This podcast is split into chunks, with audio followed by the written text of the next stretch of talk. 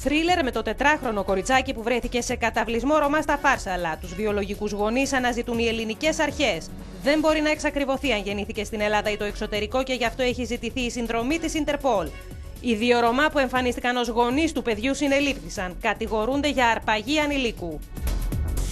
Είναι μια υπόθεση γεμάτη ανατροπές μέχρι την τελευταία στιγμή. Και μετά έχει μερικές ανατροπές ακόμη. Είναι όμως κυρίως μια υπόθεση που μπορεί να μας διδάξει πολλά για την ανθρώπινη φύση, τις προκαταλήψεις, την αστυνομία, τα μέσα μαζικής ενημέρωσης αλλά και τους Ρωμά. Μέσα από το χρονικό αυτής της υπόθεσης θα φτάσουμε στο σήμερα και θα μάθουμε τι απέγινε η μικρή Μαρία, που τώρα πια είναι η έφηβη Μαρία. Είναι τα podcast της LIFO. Γεια χαρά.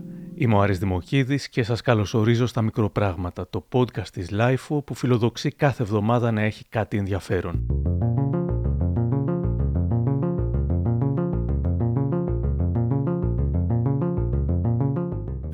17 Οκτωβρίου του 2013 το απίστευτο θρίλερ άρχισε να εκτιλήσεται μετά από τον τυπικό έλεγχο της αστυνομίας στα Φάρσαλα, όταν ένας παρατηρητικός και ευαίσθητος αστυνομικός είδε ότι στη συγκεκριμένη οικογένεια Ρωμά υπήρχε ένα κορίτσι με κατάξανθα μαλλιά και πράσινα μάτια που δεν είχε καμία απολύτως σχέση με τα υπόλοιπα παιδιά της οικογένειας. Ο εισαγγελέας που ήταν παρόν στην έρευνα με την ευαισθησία του κινητοποιήθηκε αμέσως και κατάφερε να ρίξει φως στο μυστήριο. Το DNA έδειξε ότι πράγματι το παιδί δεν ανήκε στην οικογένεια Ρωμά και το ζευγάρι συνελήφθη. Τότε η γυναίκα άρχισε να πέφτει σε απίστευτες αντιφάσεις. Τη μία λοιπόν έλεγε πως της το έδωσε κάποια άλλη γυναίκα που δεν μπορούσε να το μεγαλώσει. Την άλλη ότι το έκανε με έναν ξανθό Καναδό τουρίστα, τον οποίο είχε γνωρίσει στην Κρήτη. Το πιο απίθανο και εξωφρενικό δε είναι ότι η συγκεκριμένη οικογένεια εμφανίζεται να έχει 14 παιδιά σε τρεις διαφορετικές οικογενειακές μερίδες που έχει σε Λάρισα, Τρίκαλα και Φάρσαλα. Και το απίστευτο Μαρία, σε δύο διαφορετικές περιόδους η γυναίκα φαίνεται να έχει γεννήσει μέσα σε πέντε μήνες τρία παιδιά. Μάλιστα η οικογένεια έπαιρνε και επίδομα 2.800 ευρώ το μήνα ως πολίτεκνη.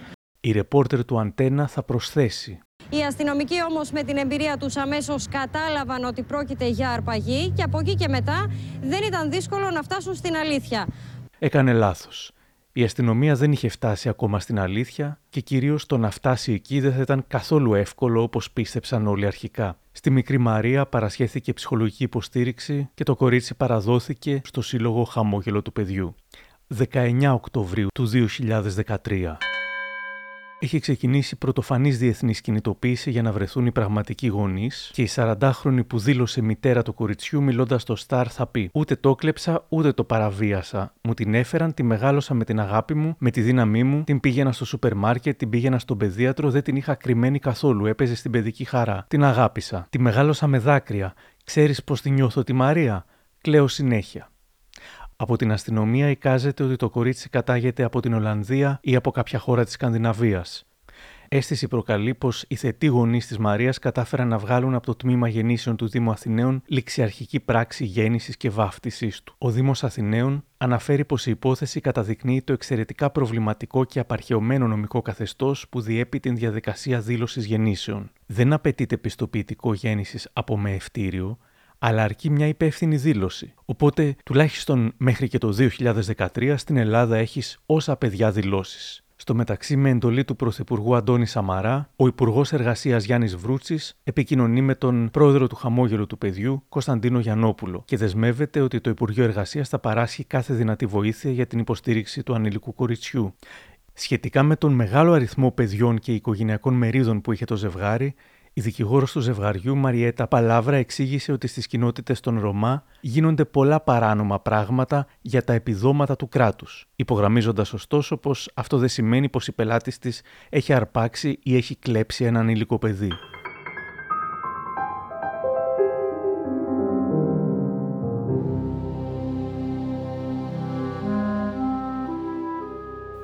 Η ιστορία της μικρής Μαρίας δίνει ελπίδες σε γονείς από όλο τον κόσμο και κυρίως στους γονείς της Μαντλίν. Τα βρετανικά μέσα το κάνουν πρώτο θέμα. Η Μαρία δίνει ελπίδες και για τον μικρό Μπεν που χάθηκε στην Κότο 91. Η Daily Mirror θυμίζει πως ένας φυλακισμένος στις φυλακές της Λάρισας είχε πει στην αστυνομία ότι τον Μπεν τον κρατούσε μια οικογένεια τσιγκάνων στη Λάρισα.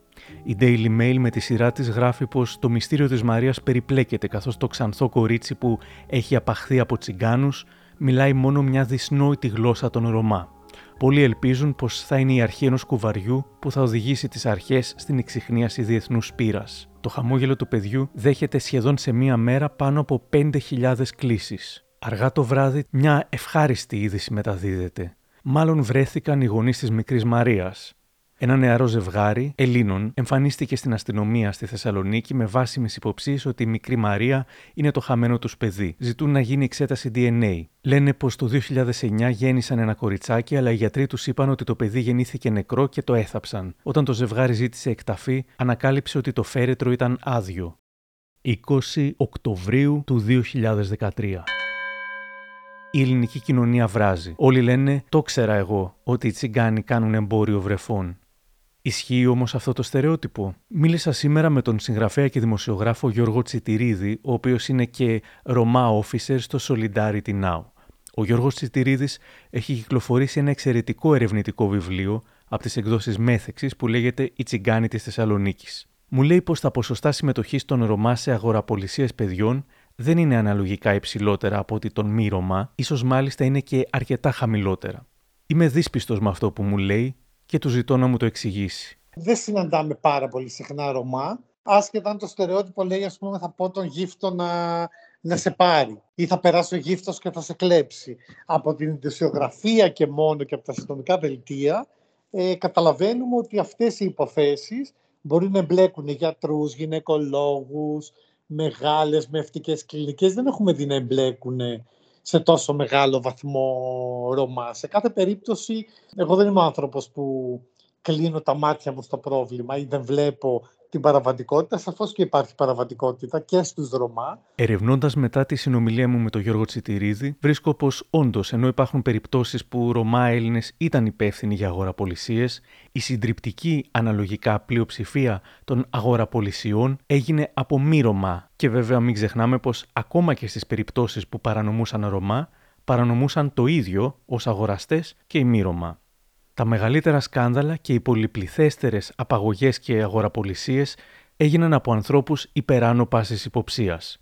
Υπάρχει το αμαρτωλό κρατικό ίδρυμα Άγιος Στυλιανός. Από το 1998 αρχίζει σειρά εισαγγελικών ερευνών, παραπέμπονται σε δίκες ιατροί, νοσηλευτές, κρατική λειτουργοί, οι οποίοι εργαζόταν στην κλινική μητέρα, στο πρώην ρωσικό μεευτήριο και στο Ίδρυμα Άγιος Στυλιανό.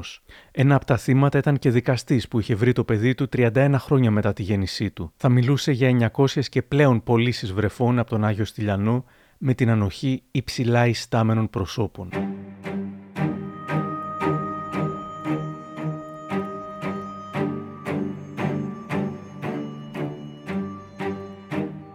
Πάντως, δύο μέρες μετά την αποκάλυψη της υπόθεσης της μικρής Μαρίας, προαναγγέλλονται αλλαγές στον τρόπο έκδοσης πιστοποιητικών γεννήσεων για να καλυφθούν τυχόν κενά που υπήρχαν στο σύστημα. Το κορίτσι παραμένει στο χαμόγελο του παιδιού και σύμφωνα με τον πρόεδρό του, κύριο Κώστα Γιανόπουλο, φέρεται σταδιακά να ηρεμεί και να νιώθει ασφάλεια στο νέο του χώρο κάνει εντύπωση σε όλους και ειδικότερα και σε κάποιους συγκεκριμένους ότι το παιδί είναι ευτυχισμένο. Είναι ευτυχισμένο. Ε, είναι ευτυχισμένο το παιδί και προσπαθεί αυτή την ευτυχία της ταλπορή και της ζεστασιά κάποιων ξένων ανθρώπων, επαγγελματιών που έχουν όμως πρώτα το συνέστημα και μετά την επαγγελματισμό αμόγελου, το μεταφέρει στις κούκλες της και προσπαθεί να και έχει μάθει πολύ περισσότερες ε, ελληνικά. Αυτή τη στιγμή επικοινωνεί πολύ καλύτερα από την πρώτη μέρα.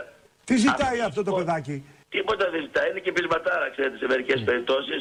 και μάλιστα δεν τρώει και όλα τα φαγητά. Έχει και αυτό το. ίσως δεν έχει μάθει να τρώει φαγητά. Τα καλά φαγητά ή. Του νοσοκομείου τα φαγητά.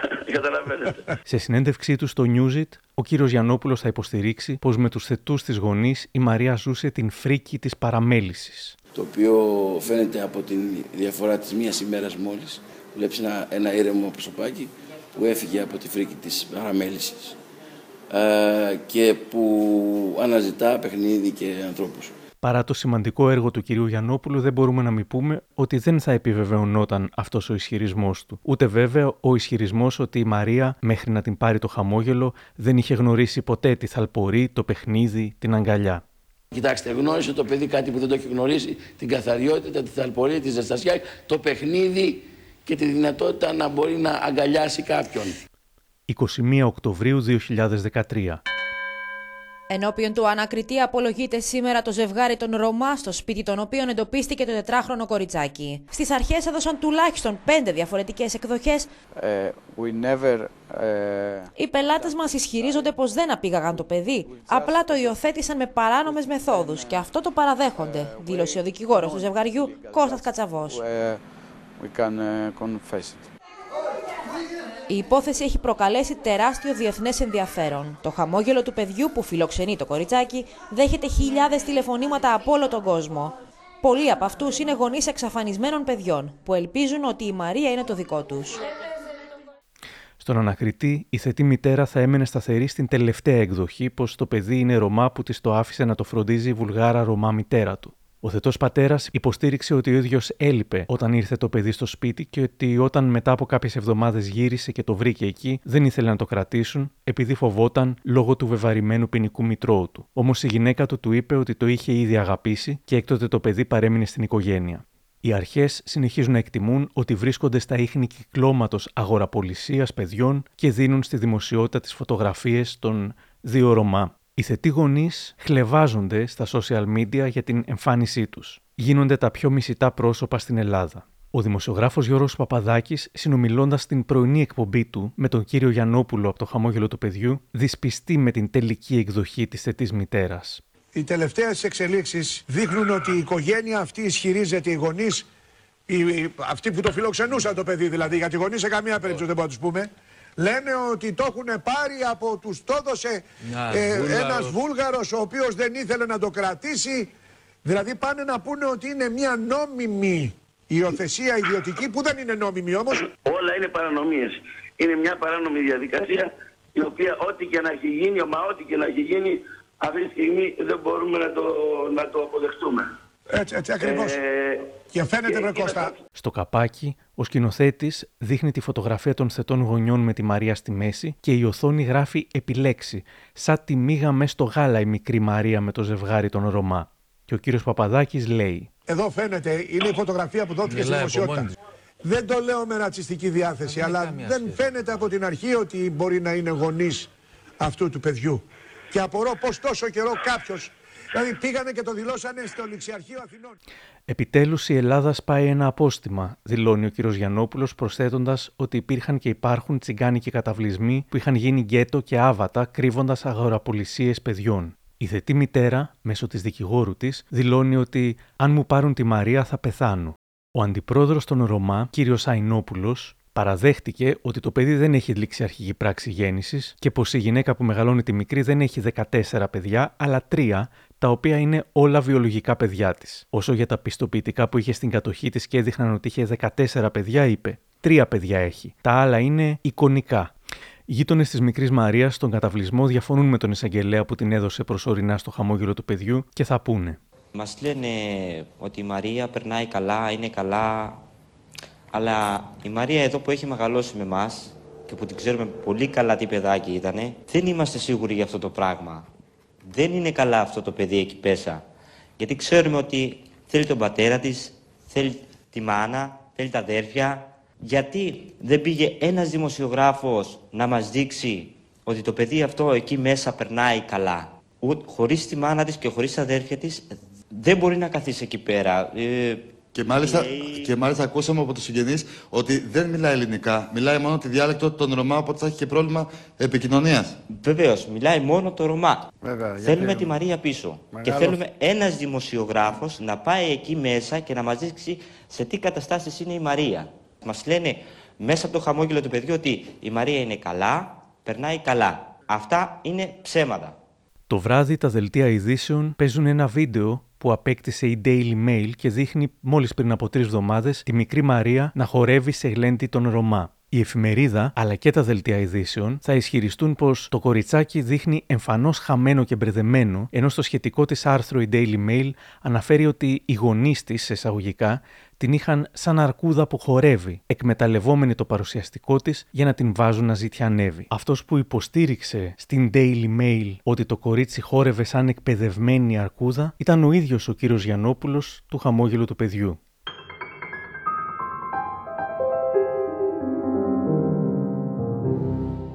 Το κράτος κινητοποιείται. Ξεκινούν συλλήψεις Ρωμά σε Μενίδη και Αυλίδα. Μαθαίνουμε επίσης πως ανατροπή δεδομένων συνιστούν οι έλεγχοι που έγιναν για να αποδειχθεί η πραγματική της ηλικία.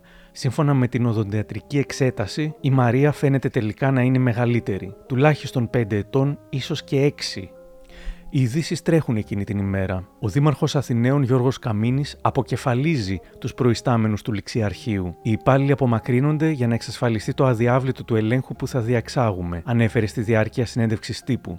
Δυσάρεστες είναι οι ειδήσεις για το ζευγάρι από τη Θεσσαλονίκη, καθώς μαθαίνουν μετά την εξέταση DNA πως δεν είναι οι γονείς της Μαρίας.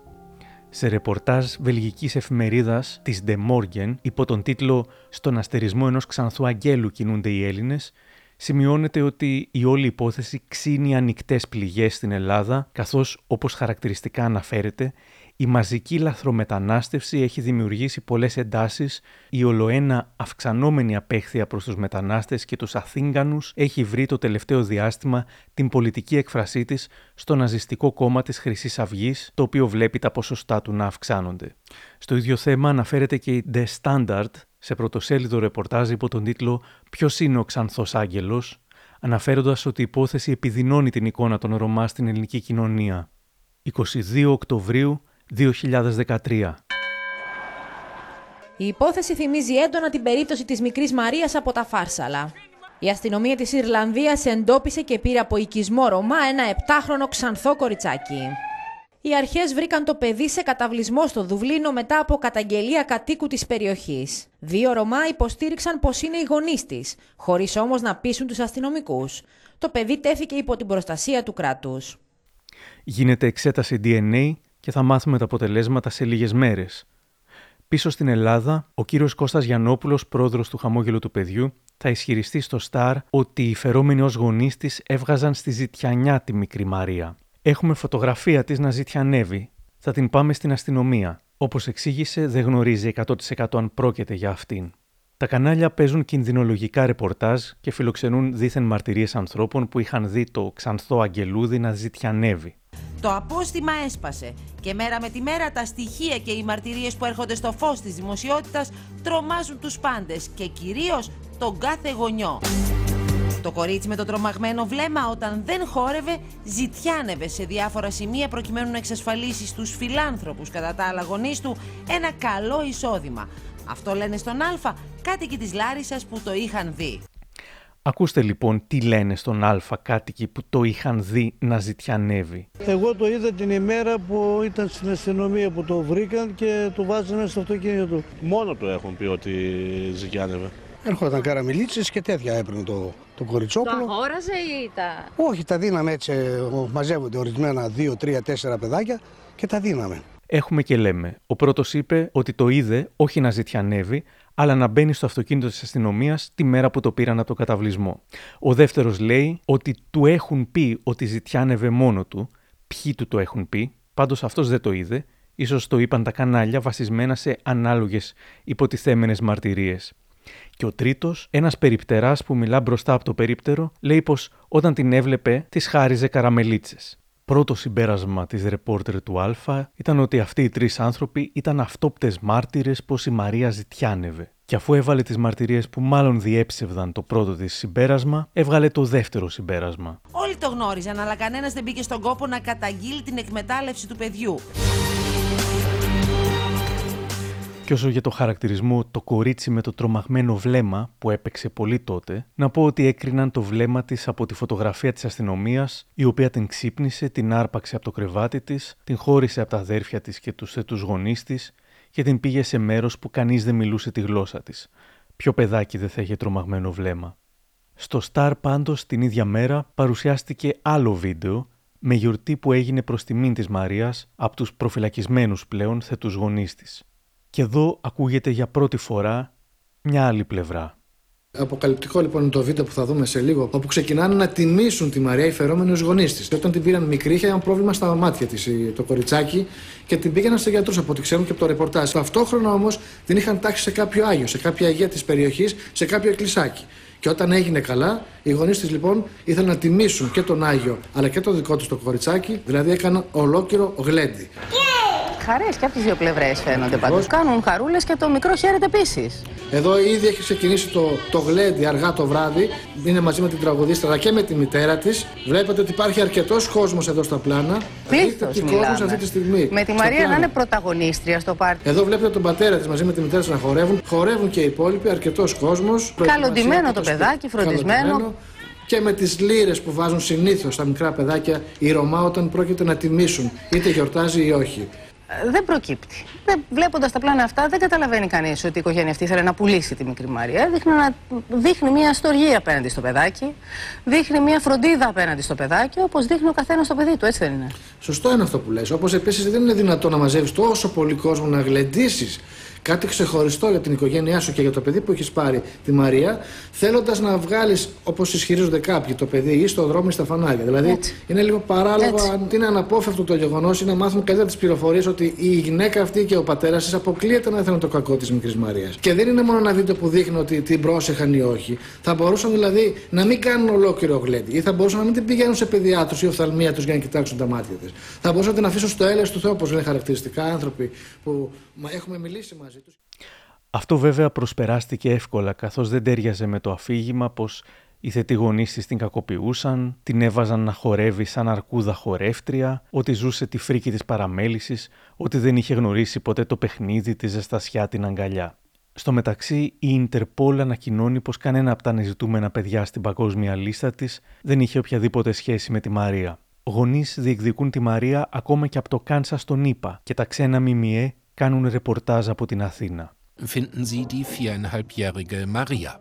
Ein blondes Mädchen, angeblich das Kind von Eleftheria Dimopoulou und Christos Salis. About the little girl Maria found in Greece because of the physical similarities between Lisa and Maria.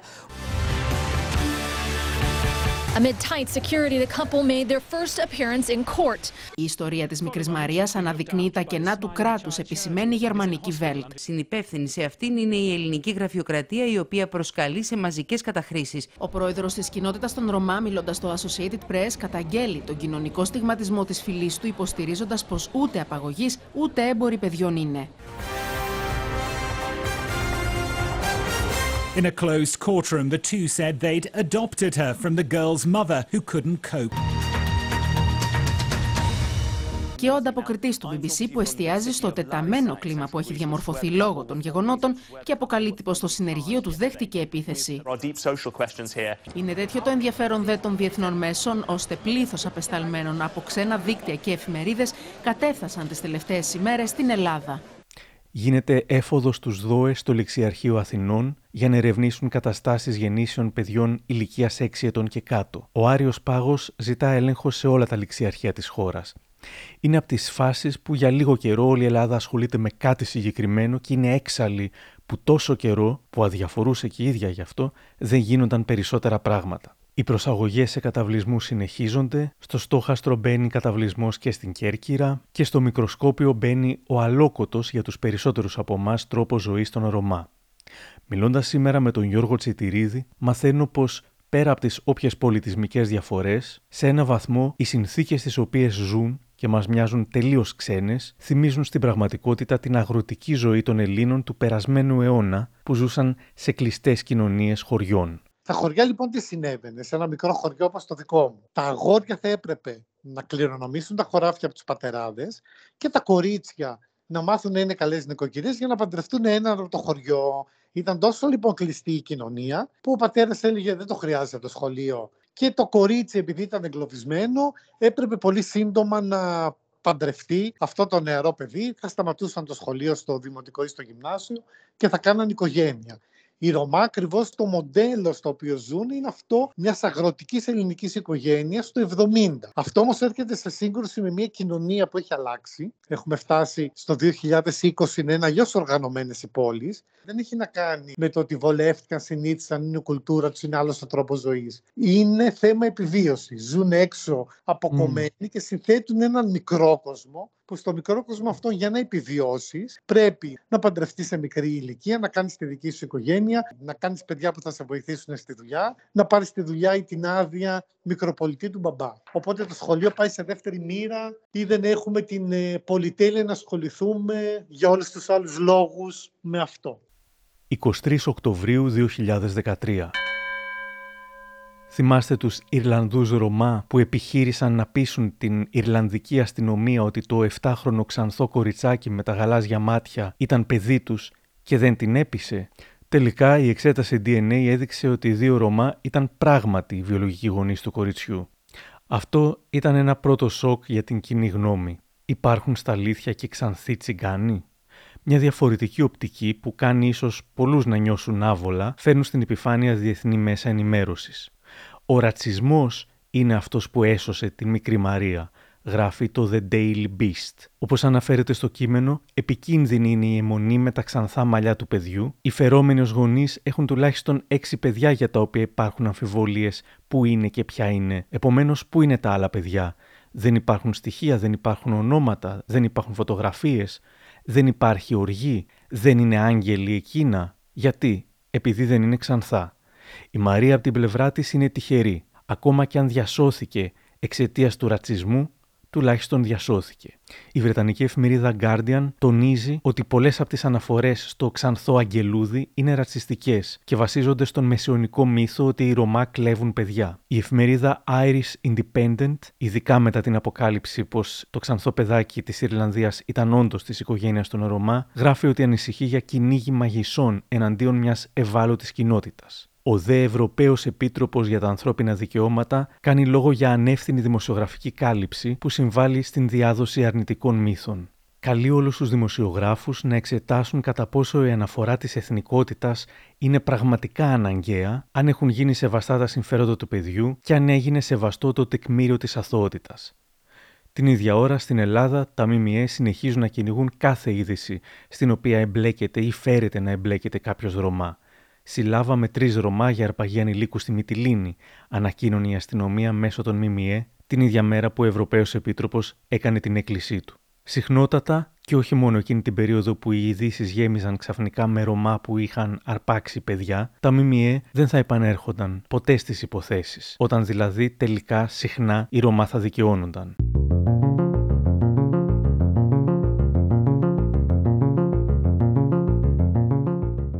Η απαγωγή παιδιών δεν είναι το αγαπημένο μας χόμπι.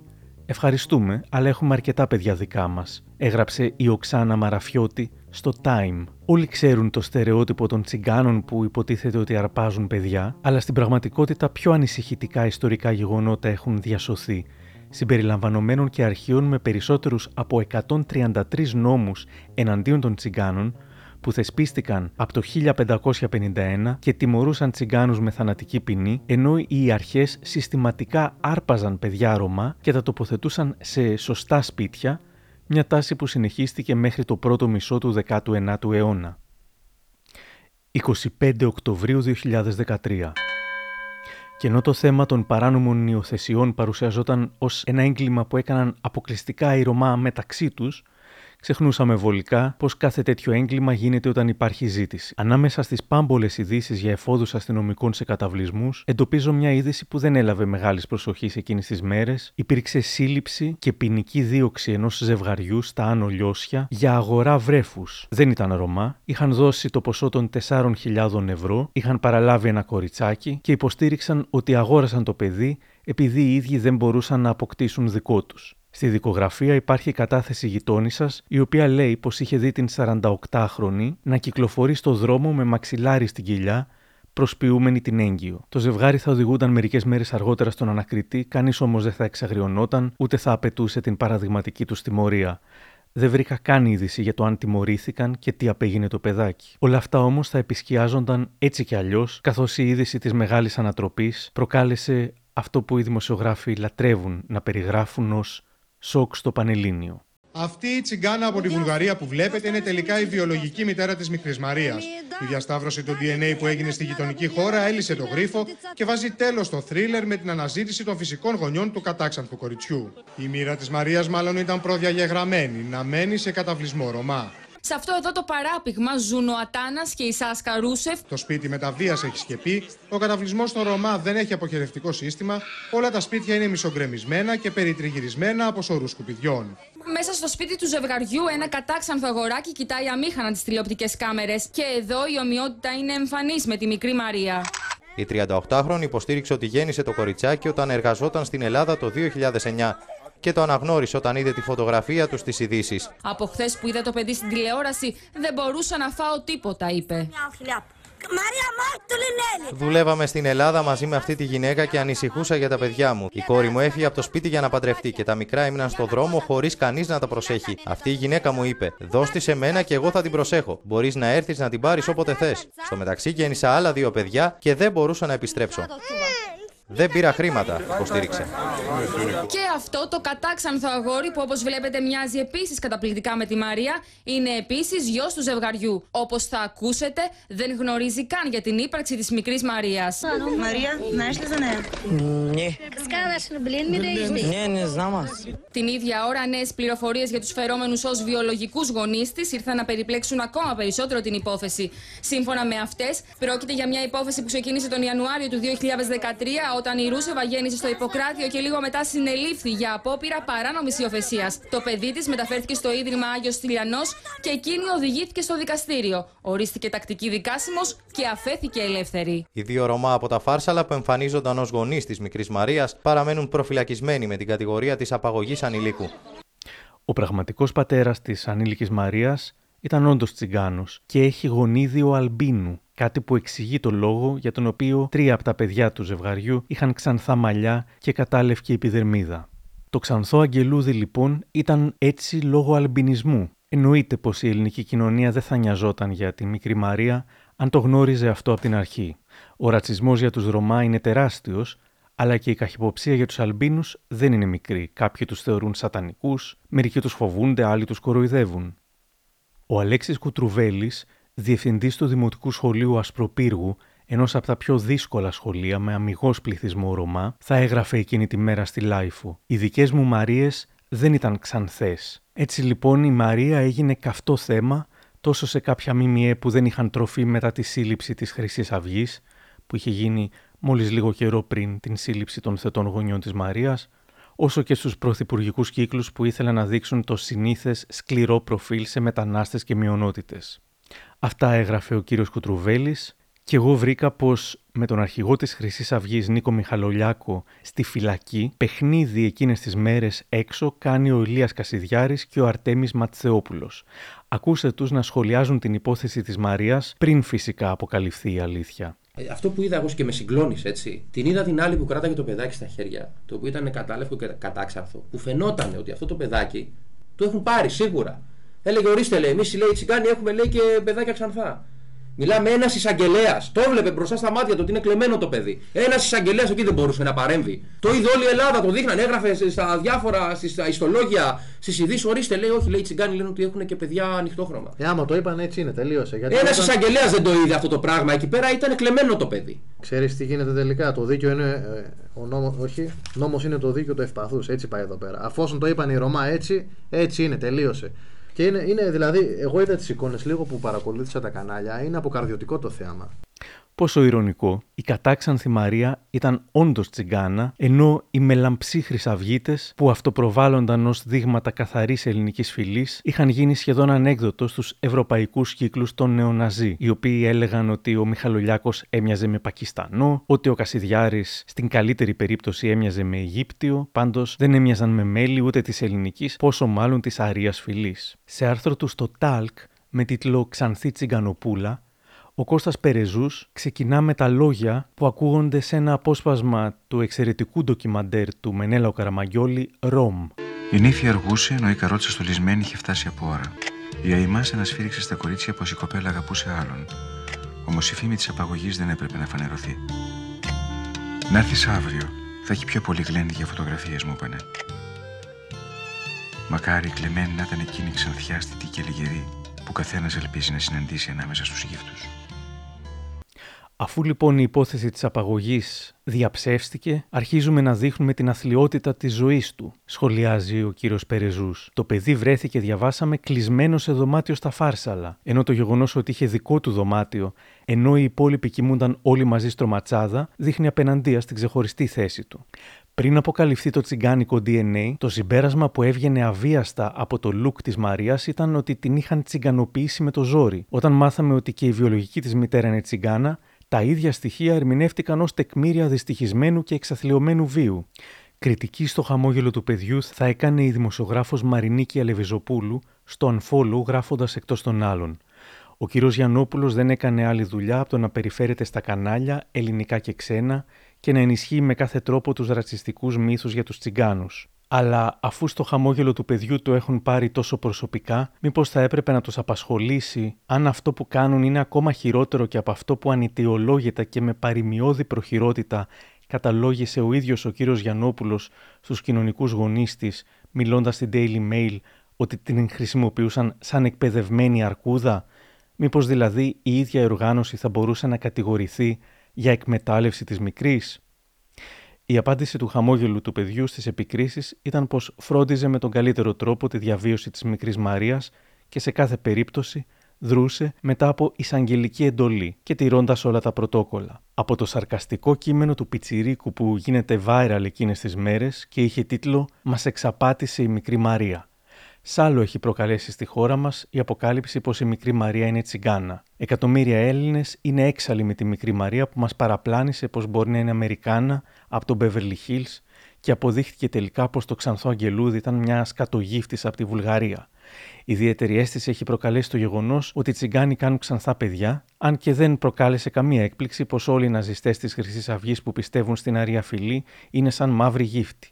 Εντύπωση έχει προκαλέσει και το γεγονός πως υπάρχουν και τσιγκάνοι που δεν πουλάνε τα παιδιά τους, αλλά τα αγαπάνε και τα κρατάνε και τα μεγαλώνουν μόνοι τους, θα έγραφε δεικτικά. Κάτι ενδιαφέρον, βλέποντας σήμερα ένα από τα πρώτα πρώτα ρεπορτάζ, τότε που η λύση του μυστηρίου έμοιαζε μακρινή, βλέπω πως ο Α είχε πάει στον καταβλισμό και είχε μιλήσει με συγγενείς, θετούς συγγενείς και γνωστούς της Μαρίας. Είχαν αποκαλύψει όλοι τους την πλήρη αλήθεια από την πρώτη στιγμή στην ίδια ρεπόρτερ που είχε κολλήσει με τα τρομαγμένα μάτια της Μαρίας. Αυτή όμως στο ρεπορτάζ τελικά προσπάθησε να παρουσιάσει ότι έπεφταν σε αντιφάσεις μεταξύ τους, ενώ στην ουσία έλεγαν το ίδιο πράγμα από την αρχή, την αλήθεια. Κανείς δεν ξέρει πότε τα τρομαγμένα αυτά μάτια αντίκρισαν τη ζωή. Το πήραμε από 6-7 μηνών. Είναι τώρα έγινε 6 χρονών. 7 πόσο είναι, 5 χρονών. Η αλήθεια είναι την έδωσε μια βρουγάρα στη μάνα. Αυτό το μωρό το χάρισε μια βρουγάρα. Το άφησες και εξαφανιστήκανε. Το χάρισε η μάνα της. Οι εικόνες που πρωταντίκρισαν αυτά τα τόσο θλιμμένα μάτια ήταν εκείνες των καταβλισμών. Κι όμως κανείς δεν τους πίστεψε, θεωρώντας εκ προημίου πως οι Ρωμά είναι ψεύτες και απαταιώνε, και όλοι συνέχισαν να ψάχνουν για ξανθούς και γαλανομάτιδες γονείς μέσω της Ιντερπολ. 26 Οκτωβρίου 2013 και τώρα αρχίζουν τα σενάρια. Τι θα γίνει η μικρή Μαρία; Πρώτο σενάριο θα επιστρέψει στη Βουλγαρία, σε κέντρο υποδοχής της κοινωνικής πρόνοιας. Δεύτερο σενάριο, οι πραγματικοί της γονείς θέλουν να την διεκδικήσουν. Υπάρχει περίπτωση να πάει στον καταβλισμό της Βουλγαρίας. Τρίτο σενάριο, θα δοθεί σε ανάδοχη οικογένεια, αλλά σε οικογένεια στη Βουλγαρία και όχι στην Ελλάδα. Και τέταρτο σενάριο. Οι θετοί γονείς της Μαρίας θα ζητήσουν να την υιοθετήσουν. Το αποκαλύπτει ο δικηγόρος τους κύριος Κατσαβός, το ίδιο λένε και μέλη της οικογένειας. Τη μεγαλώσαμε και τα του πάρουμε πίσω. Μας τη χάρισε και τη μεγαλώσαμε το κορίτσι. Τώρα τη θέλουν να την πάρουν πίσω, δεν μπορούν να πάρουν τη Μαρία. Η Μαρία χώρια μας δεν κάνει. Ούτε που λένε αυτή για πουλήσει το πήρε και το έκανε. Ήθελε να το μεγαλώσει. Τι θα κάνετε τώρα με τη Μαρία, θα τη διεκδικήσετε, πώς θα την πάρετε πίσω; Θα την πάρουμε, θα κάνουμε τα δύνατα δυνατά να την πάρουμε πίσω. 29 Οκτωβρίου 2013 το news.gr μιλά με τον εκπρόσωπο των Ελλήνων Τσιγκάνων και γνωστό τραγουδιστή Βασίλη Παϊτέρη. Θα υποστηρίξει πως η υπόθεση της Μαρίας λειτουργήσε ιδανικά ως μέσο προβολής κάποιων ανθρώπων. Αν πάτε στο χαμόγελο του παιδιού, για παράδειγμα, θα διαπιστώσετε ότι ουδέποτε έχει ξαναπατήσει τσιγκανάκι εκεί. Πριν από ένα χρόνο ζήτησαν να αναλάβουν δύο παιδάκια που είχαν πεθάνει οι γονείς τους. Η αντιμετώπιση που έλαβα ήταν η χειρότερη δυνατή. Όμως, όπως ανακαλύπτω σήμερα, και δεν είναι κάποια φοβερή ανακάλυψη, καθώς οι διαδικασίες που απαιτούνται για την ένταξη ενός παιδιού σε σπίτι του χαμόγελου είναι γνωστές, το χαμόγελο δέχεται και βοηθάει παιδιά μόνο μετά από εισαγγελική εντολή. Το να πάει εκεί ο κύριος Παϊτέρης ή ο Άρης Δημοκίδης και να τους πει πάρτε αυτά τα παιδιά, είναι κάτι το οποίο απλά δεν γίνεται. Υπάρχει ένα πρωτόκολλο, πρέπει πρώτα να ζητηθεί μέσω της γραμμής, να αποφασίσει ο εισαγγελέας κλπ. κλπ. Θέλω να πω, είναι άδικο να αφήνονται υπόνοιες για το χαμόγελο του παιδιού, το οποίο δεν έχει αρνηθεί ποτέ κανένα παιδί το οποίο έχει σταλεί εκεί με εισαγγελική εντολή. Την ίδια μέρα, οι συνήγοροι των Ρωμά από τα Φάρσαλα προσφεύγουν κατά της προφυλάκησής τους, αφού δεν τίθεται θέμα αρπαγής του παιδιού, η κατηγορία που τους είχε αποδοθεί για αρπαγή ανηλίκου δεν έχει ισχύ. 31 Οκτωβρίου 2013 Νέες έφοδοι της αστυνομίας σε καταβλισμούς Ρωμά στην Ηλία αυτή τη φορά. Ελέγχθηκαν 45 άτομα, συνελήφθησαν 5. Οι αρχές της Βουλγαρίας παίρνουν όλα τα αδερφάκια της Μικρής Μαρίας. Ζούσαν σε ετοιμόρροπο σπίτι, χωρίς αποχέτευση, και οι βουλγαρικές αρχές δηλώνουν ότι θα αναλάβουν τη φροντίδα των 7 ανήλικων. Λίγες μέρες μετά μαθαίνουμε πως τα παιδιά τοποθετήθηκαν σε οικογένειες συγγενών τους που ζούσαν σε καλύτερες συνθήκες. 6 Νοεμβρίου 2013 πυκνώνουν οι φωνές που κάνουν λόγο για λανθασμένους χειρισμούς στην υπόθεση, καθώς και για βάναυση καταπάτηση των δικαιωμάτων του παιδιού. Ο βοηθός συνήγορος του πολίτη για τα δικαιώματα του παιδιού, Γιώργος Μόσχος, έκανε λόγο για ανεπάρκεια της πολιτείας να εξασφαλίσει το σεβασμό των δικαιωμάτων της ανήλικης, αλλά και για παραβιάσεις των δικαιωμάτων των Ρωμά μέσα από την αναπαραγωγή στερεοτύπων και ρατσιστικών στάσεων. 4 Δεκεμβρίου 2013 το δικαστήριο απορρίπτει την προσφυγή κατά του εντάλματος προσωρινής κράτησης των θετών γονιών της Μαρίας. 7 Πρώτου 2014. Στο δικαστήριο εκούσιας δικαιοδοσίας του Πρωτοδικείου Λάρισας ξεκινά να εξετάζεται το θέμα του εισαγγελέα περί ανάκλησης της επιμέλειας της μικρής Μαρίας από τους θετούς γονείς της. Η εκδίκαση ολοκληρώνεται μια εβδομάδα αργότερα και η απόφαση αναμένεται εντός των επόμενων μηνών. 8 Μαρτίου 2014. Υπόθεση αντίστοιχη εκείνης της μικρής Μαρίας από τα Φάρσαλα αποκαλύπτεται στη Βόρεια Ελλάδα. Βρέφος ζούσε με ζευγάρι Ρωμά, το τεστ DNA έδειξε ότι δεν ήταν οι γονείς του. Συνελήφθησαν ο 59χρονο φερόμενος ως πατέρας και η 58χρονη σύντροφός του, καθώς έτσι κι αλλιώς κανένας δεν πίστεψε ότι ένα μωρό 10 ημερών είχε γεννηθεί από μια 58χρονη γυναίκα. Η 58χρονη υποστηρίζει ότι το βρέφος τους το είχε παραδώσει στις αρχές του περσινού Σεπτεμβρίου η θετή μητέρα της μικρής Μαρίας. 31 Μαΐου 2014 Είναι η μέρα που κανονικά όλοι θα περίμεναν αν δεν είχε ξεφουσκώσει το ενδιαφέρον του κόσμου μετά την απογοητευτική θαρό για τους περισσότερους αποκάλυψη πως η Μαρία ήταν τελικά Ρωμά. Αν δηλαδή το ενδιαφέρον μας δεν ήταν στην πραγματικότητα εντελώς επιφανειακό. Είναι η μέρα που θα ανακοινωθεί η απόφαση του δικαστηρίου σχετικά με το σε ποιον πηγαίνει η κυδαιμονία της Μικρής Μαρίας. Μου λέει ο Γιώργος Τσιτηρίδης σήμερα για την αδιαφορία που υπήρξε τότε. Είναι χαρακτηριστικό του πόσο στιγματίστηκε και πόσο στερεοτυπικά αντιμετωπίστηκε όταν αποδείχτηκε ότι το κοριτσάκι αυτό ήταν ε, Ρωμά. Το πόσο ας πούμε ξαφνικά αυτή η κοινή γνώμη και οι δημοσιογράφοι και οι μεσημεριανές εκπομπές που τόσο ευαισθητοποιήθηκαν ε, για αυτό το παιδί, το παρατήσανε στην άκρη. Δηλαδή, όταν είδαν ότι το παιδί αυτό δεν είναι μπαλαμό, δεν είναι μύρωμα παιδί, ε, σταμάτησε να έχει ενδιαφέρον για αυτούς, γιατί στην πραγματικότητα νομίζω ότι διαφορούσαν ή θα διαφορούσαν αν ήταν Ρωμά παιδί. Το δικαστήριο ανακοινώνει την απόφασή του. Η μικρή Μαρία θα παραμείνει στο χαμόγελο του παιδιού. Η απόφαση του τμήματος Εκούσιας Δικαιοδοσίας του Πρωτοδικείου Λάρισας εκδόθηκε και αναθέτει την επιμέλεια του παιδιού στον μη κερδοσκοπικού χαρακτήρα σύλλογο. Το δικαστήριο αφαίρεσε την επιμέλεια από τους ανθρώπους που το μεγάλωναν, την Ελευθερία Δημοπούλου και τον Χρήστο Σαρή, οι οποίοι παραμένουν στη φυλακή και απέρριψε το αίτημα της κρατικής υπηρεσίας προστασίας του παιδιού της Βουλγαρίας να ανατεθεί σε αυτό η επιμέλεια. Για να μην διαταραχθεί η ψυχοσωματική ανάπτυξη του παιδιού με την εκ νέου αλλαγή περιβάλλοντος, το δικαστήριο απέρριψε το αίτημα της βουλγαρικής πλευράς. Ούτε όμως συντρέχει λόγος συνένωσης της Μαρίας με τη φυσική της οικογένεια στη Βουλγαρία, αφού ουδέποτε η οικογένεια είχε προβεί σε καμία ενέργεια αναζήτησης ή επικοινωνίας με το παιδί. Το δικαστήριο δέχεται ότι γεννήθηκε στις αρχές του 2009, οπότε άκυρες οι αποκαλύψεις και οι ανατροπές πως ήταν 6 ετών αντί για 4 λέει ότι η Μαρία γεννήθηκε στη Λαμία την 31η του 2009. 5 Σεπτεμβρίου του 2014. Κύκλωμα πλαστών πιστοποιητικών στο Δήμο Αθηναίων. Αθώοι όλοι είναι ο τίτλος της είδησης. Στα μαλακά έπεσαν όλοι οι κατηγορούμενοι, παρότι ο έλεγχος που ακολούθησε τις αποκάλυψεις έφερε στο φως σημεία και τέρατα, σύμφωνα με την εφημερίδα Ελεύθερος Τύπος. 8 Οκτωβρίου 2014 αν οι μπαλαμοί αθωώνονταν από επιτροπές που είχαν φτιάξει οι ίδιοι, οι Ρωμά του καταβλισμού των Φαρσάλων είχαν βρει τον πελά τους λόγω της υπόθεσης της Μικρής Μαρίας, καθώς ο καταβλισμός έγινε φίλο και φτερό ακόμα και ένα χρόνο μετά από τη δημοσιότητα που του είχε δοθεί. Και φυσικά καλώς βρήκαν τον πελά τους, καθώς η έρευνα της Υποδιεύθυνσης Ασφάλειας Βόλου στα μεευτήρια, ληξιαρχία και τις δημοτικές υπηρεσίες της Μαγνησίας έβγαλε κι άλλα λαβράκια. 14 Ρωμά λάμβαναν οικογενειακά επιδόματα από το 1986 για παιδιά που δεν υπήρχαν, δηλώνοντας ανύπαρκτες γεννήσεις.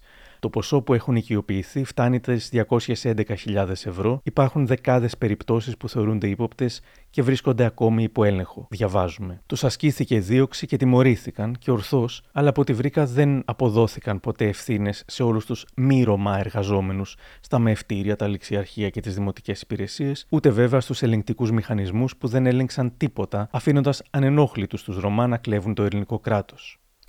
9 Νοεμβρίου του 2015.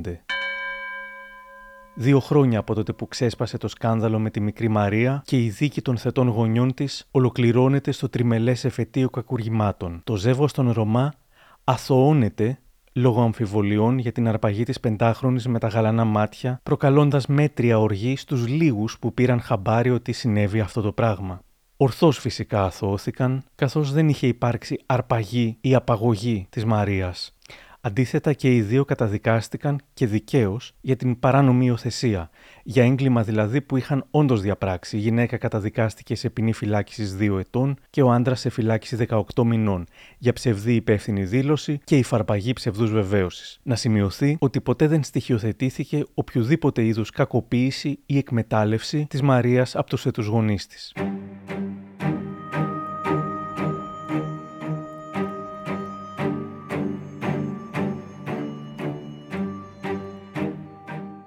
Τελικά, η μικρή Μαρία μεγάλωσε, μετά από την δικαστική απόφαση, στο ασφαλές περιβάλλον του χαμόγελου του παιδιού. Η τοποθεσία του σπιτιού της παρέμεινε άγνωστη για την προσωπική προστασία της ίδιας, όμως όπως με χαρά μαθαίνω από το χαμόγελο του παιδιού, η έφηβη πλέον Μαρία είναι καλά στην υγεία της και τη σωματική και την ψυχική και ζει μια όμορφη ζωή. 2021 Άλλη μια παραπλανητική παρουσίαση είδησης αμετανόητο και διόρθωτο το ζεύγος των Ρωμά που εμφανιζόταν ως γονείς της Μαρίας στον καταφλισμό στα Φάρσαλα. Και είναι αμετανόητη, γράφει το πρώτο θέμα, γιατί ενεπλάκησαν και καταδικάστηκαν για άλλη μια απόπειρα παράνομης υιοθεσίας το ίδιο χρονικό διάστημα. Προσέξτε τώρα. Ήταν για την υπόθεση με την 58χρονη Ρωμά που έλεγε πως μόλις είχε γεννήσει και κανείς την πίστεψε φυσικά και μετά είπε ότι της το είχε δώσει το μωρό η 41χρονη των Φαρσάλων.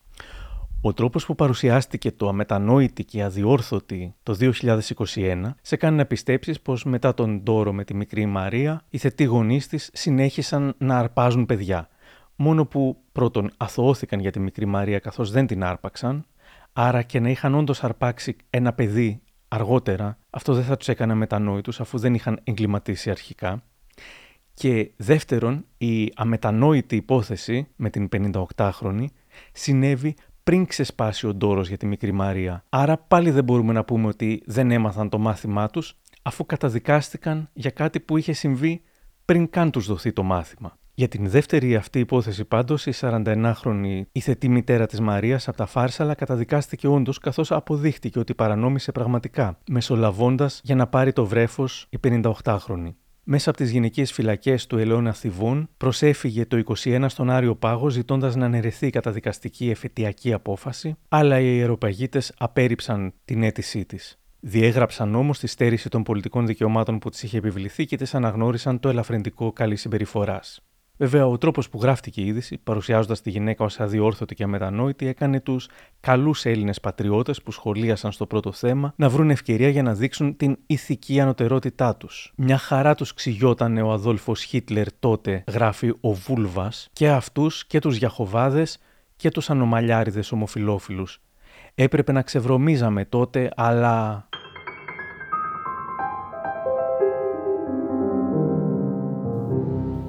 Ένα από τα σενάρια που υποστήριξε η ελληνική αστυνομία τις φορτισμένες μέρες του 2013, ένα από τα πολλά που όπως και εκείνα δεν κατάφερε ποτέ να το αποδείξει, ήταν ότι η Μαρία μεγάλωσε στα Φάρσαλα λόγω αποτυχημένης οικονομικής συναλλαγής. ότι είχε δηλαδή πουληθεί από κύκλωμα διακίνησης βρεφών που πρόσφερε νεογνά σε άτεκνα ζευγάρια, αλλά κάτι πήγε στραβά. Α δεχτούμε ότι συνέβη ακόμα και αυτό. Η βιολογική της μητέρα κανόνισε να πουληθεί σε έναν επιχειρηματία της Μαγνησίας, όπως είχε ακουστεί, ο οποίος την γύρισε πίσω επειδή ήταν αλήθωρη, έπασχε από στραβισμού, και την έδωσε στην θετή πλέον μητέρα της στον καταβλισμό των Φαρσάλων. Άρα, αν συνέβη αυτό, τότε τελικά η θετή μητέρα, αντί να προσπαθήσει να την πουλήσει η ίδια και να πάρει πολλά λεφτά για το σίγουρα περιζήτητο ξανθό αγγελούδι, τη μεγάλωσε σαν δικό της παιδί και την πήγε στο γιατρό, γιατρεύοντας το πρόβλημα στα μάτια, κάτι που δεν είχε σκεφτεί ούτε είχε νοιαστεί να κάνει ο επιχειρηματίας. Δεν θέλω να το κάνω ταξικό το θέμα, ούτε να πω ότι οι φτωχοί Ρωμά ίσον καλοί και οι πλούσιοι επιχειρηματίες ίσον κακοί. Εξάλλου οι συγκεκριμένοι Ρωμά Μπορεί να αγάπησαν τη Μαρία, έκαναν όμως άλλες παρανομίες. Αλλά να δείξω πόσες εξαιρέσεις, πόσοι αστερίσκοι και πόσες περίπλοκες ανατροπές μπορούν να συμβούν σε κάθε περίπτωση. Ετοιμάζοντας το ντοκιμαντέρ, μου γεννήθηκε μια συγκεκριμένη απορία. Υπάρχει μήπως λύση για την υπαρκτή παραβατικότητα κομματιού των Ρωμά; Ο Γιώργος Τσιτηρίδης μου λέει ναι, και αυτή η λύση λέγεται εκπαίδευση. Γιατί όλα ξεκινούν από την εκπαίδευση. Αν καταφέρουμε όλους τους ανθρώπους και κυρίως τους Ρωμάς, στους οποίους έχουμε μεγάλη αναλφαβητικότητα και σχολική διαρροή. Να τους δώσουμε να καταλάβουμε την αξία της εκπαίδευσης, και αυτό συμβαίνει τα τελευταία χρόνια, τότε βλέπουμε εκπληκτικά αποτελέσματα και στους οικισμούς των Ρωμά, με παιδιά πλέον τα οποία βγαίνουν επιστήμονες, σπουδάζουν, του λέω πως στι μέρες του σκανδάλου με τη μικρή Μαρία το 2013, ο τραγουδιστής Βασίλης Παϊτέρης είχε δηλώσει πως έχουν δοθεί πολλά χρήματα για τις ευπαθείς ομάδες και τους Ρωμά. Παίρνει τα λεφτά ένα Υπουργείο, ετοιμάζει ένα υποτυπώδες πρόγραμμα για την εκπαίδευση. Στέλνουν όλα τα παιδάκια σε ένα σχολείο ορονακατέβατα. Κάτι που στην πράξη αποδεικνύεται λάθος. Θα έπρεπε να δημιουργηθεί στον καταβλισμό ένα κέντρο εκπαίδευσης για να μάθει το παιδί και να εκπαιδευτεί σταδιακά και μετά να πάνε στο σχολείο. Αν τα πας έτσι και τα πετάξεις σε μια σχολική τάξη, ίσα για να βγει το πρόγραμμα για το οποίο έχεις πάρει λεφτά, έχεις χάσει. Ζητώ από τον Γιώργο Τσιτηρίδη να το σχολιάσει. Το παιδί ξαφνικά θα μπει σε μια τάξη της πρώτης δημοτικού και ειδικά όταν μιλάμε για Ρωμά οι οποίοι ζουν σε ένα καταβλισμό που πράγματι είναι αποκομμένοι από το κοινωνικό σύνολο. Έχουν συνηθίσει να κάνουν παρέα μεταξύ τους και ζουν κάτω από τις κοινωνικοπολιτιστικές και ειδικά οικονομικές συνθήκες τις οποίες βιώνουν. Αυτό σαν αποτέλεσμα έχει την αποτυχία. Γιατί, γιατί το παιδί θα αισθανθεί ξένο στο σχολείο, γιατί τα παιδιά θα τον αντιμετωπίσουν ενδεχομένως ως ξένο, μπορεί να μην έχει τη δυνατότητα να πάρει τα τετράδια του, τη φόρμα που χρειάζεται για το σχολείο και αισθάνεται πολύ μειονεκτικά και μπορεί να υπάρχουν συγκρούσεις με τα άλλα παιδιά. Και επίσης υπάρχει βέβαια και αυτό το αφήγημα ότι οι Ρωμά δεν είναι φτιαγμένοι για το σχολείο, ε, δεν τα παίρνουν τα γράμματα γιατί το έχουν στο αίμα τους. Θα δεις και υπάρχει ένα άλλο DNA, ας πούμε, είναι διαφορετικό το αίμα του ενός με του άλλου, το οποίο είναι ένα αφήγημα που αν ακούς από πολύ μικρή ηλικία, μπορεί να το λένε γύρω σου, ακόμα και οι γονείς σου, εγγράφεται μέσα σου, δηλαδή δεν σου δίνει την δύναμη μετά για να συνεχίσει. Προσπαθείς να επιβεβαιώσεις το αφήγημα το οποίο σου έχει μάθει η κοινωνία. Στο βιβλίο μου το αναφέρω ως πλαστή τσιγκανότητα. Για μένα η πλαστή τσιγκανότητα είναι τα στοιχεία της ταυτότητας του Ρωμά που του τα έχει φορέσει η μη Ρωμά κοινωνία, η Μπαλαμή, αλλά προκειμένου να ταιριάξει στην κοινωνία, να προσπαθήσει να προβάλλει προς τα έξω μια εικόνα με την οποία είναι πιο εξοικειωμένη η μη Ρωμά υιοθετεί τα στοιχεία που οι άλλοι πιστεύουν ότι συνθέτουν μια Ρωμά προσωπικότητα. Πρέπει οι γονείς να καταλάβουν τη σημασία για την αξία της εκπαίδευσης και ναι, είμαι πάρα πολύ θετικός και εγώ στο ότι ένα παιδί θα μπορούσε να ενδυναμωθεί μέχρι το δημοτικό στον οικισμό για να έχει όλα τα εφόδια να μπορεί να παρακολουθήσει μετά το σχολείο. Ο Κώστας Περιζούς στο άρθρο του Ξανθή Τσιγκανοπούλα θα υποστήριζε πως Κανείς δεν είδε στην ιστορία της Μικρής Μαρίας μια στοργική και ανιδιοτελή πράξη αγάπης και αλληλεγγύης. Όλοι ψάχναμε εγωιστικά και ποταπά κίνητρα και ένστικτα. Η αγράμματη μάνα είπε ότι λυπήθηκε το παιδί και το κράτησε παρά τις αντιδράσεις του άντρα της. Πόσοι θα δέχονταν άραγε σήμερα τις ευθύνες και τα έξοδα ξένων παιδιών στη δική τους οικογένεια, τη στιγμή που κάνουμε όλο και λιγότερα ή καθόλου παιδιά για οικονομικούς λόγους, όλα δείχνουν ότι οι γονείς δεν κακομεταχειρίζονταν τη μικρή Μαρία και ότι είχε ξεχωριστή θέση στην καρδιά τους. Ήταν η μόνη που είχε το δικό της κρεβάτι, το δικό της δωμάτιο, όσο οι άλλοι κοιμόντουσαν στο πάτωμα, γονείς και παιδιά. Δεν τις φέρονταν χειρότερα επειδή δεν ήταν δικό τους παιδί, δεν εκμεταλλεύτηκαν το γεγονός ότι μπορούσαν να την κάνουν ό,τι θέλουν αφού δεν θα την έψαχνε κανείς, εφόσον και η ίδια η βιολογική της μάνα την είχε ξεχασμένη. Ακριβώς επειδή ήταν παρατημένη και δεν είχε που αλλού να πάει, την περιέβαλαν με περίσσια αγάπη και στοργή, κι ας λέει η μάνα ότι την αγαπούσε σαν τα άλλα. Την έχω αγαπήσει πάρα πολύ σαν τη ζωή μου. Ήξερα ότι αφού ήταν σε μένα δεν υπήρχε κανένας για αυτήν. Ήμουν μόνο εγώ.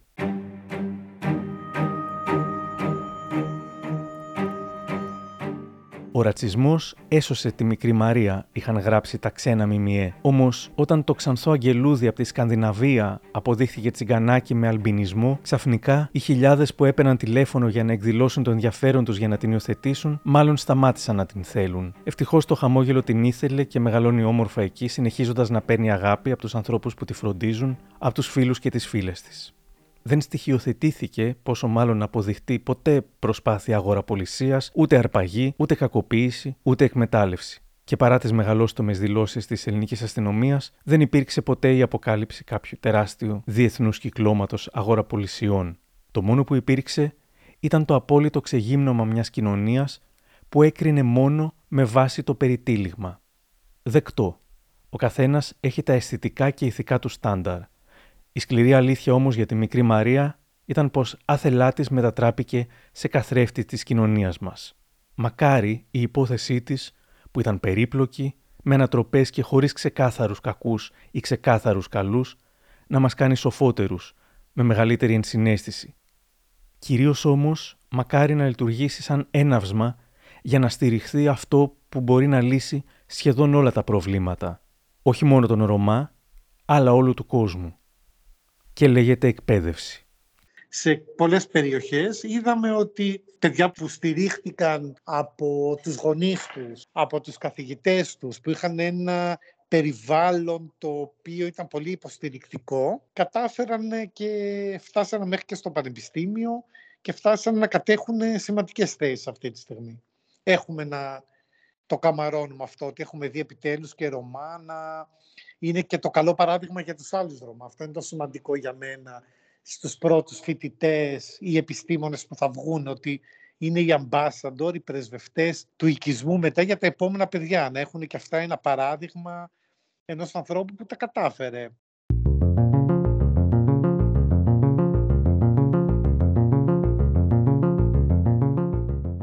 Κάπου εδώ τελειώσαμε. Αν θέλετε να μας ακούτε, ακολουθήστε μας στο Spotify, τα Google ή τα Apple Podcasts. Γεια χαρά!